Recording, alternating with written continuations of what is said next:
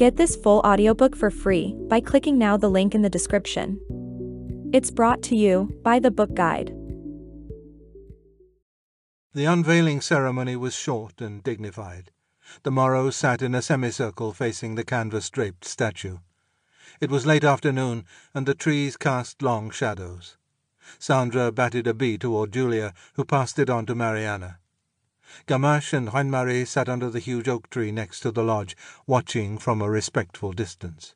The Morrows dabbed dry eyes and moist brows.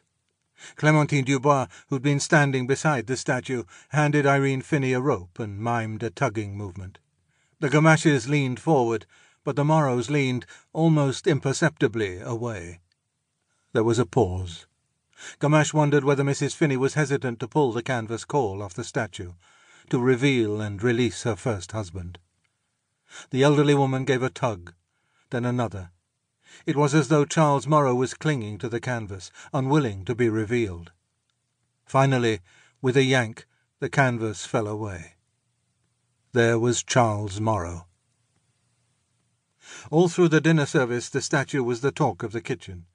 Chef Veronique tried to calm the giddy staff and get them to focus on the orders, but it was difficult. Finally, in a quiet moment, as she stirred the reduction for the lamb, and Pierre stood beside her arranging the dessert service, she spoke to him. "What's it look like?" she whispered, her voice deep and mellow. "Not what you'd expect. You haven't seen it?" "No time. Thought I might sneak a peek later tonight. Was it very awful? The kids seemed spooked." She glanced at the young waiters and kitchen staff, huddled in small groups, some talking excitedly, others wide-eyed and hushed, as though sharing ghost stories around a campfire, and scaring each other silly, thought Pierre. Bon, that's enough. He clapped his hands. Back to work. But he made sure to sound reassuring, not harsh.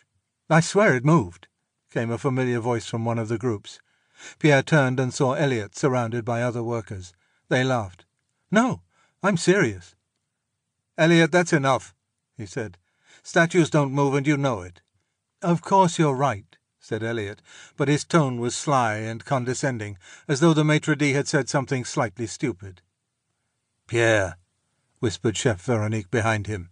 He managed to smile. You haven't been smoking the napkins again, have you, young man? The others laughed, and even Elliot smiled. Soon the maitre d's squadron of waiters was out of the swinging door, crisply delivering food and sauces, bread and wine. Well done, said Chef Veronique. God-damned, Elliot.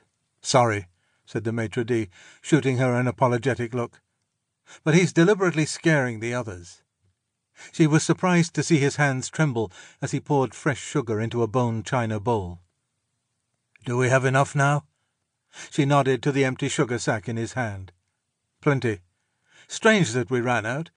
You don't think... What? Elliot? Why would he? The maitre d' shrugged. When something strange happens, you can be sure he's behind it. Chef Veronique didn't disagree.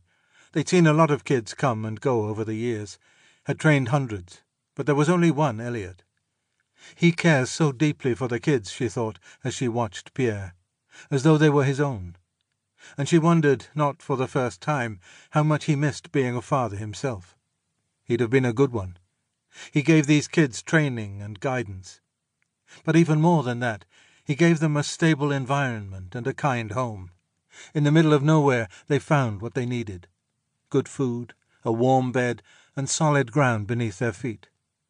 Pierre had given up having his own children in exchange for a home in the wilderness and caring for other people and other people's children. They both had. But after almost thirty years, had Pierre finally been pushed too far by one of them? Chef Veronique loved nature and found plenty of time to study it, and she knew that sometimes something unnatural crawled out of the womb, out of the woods.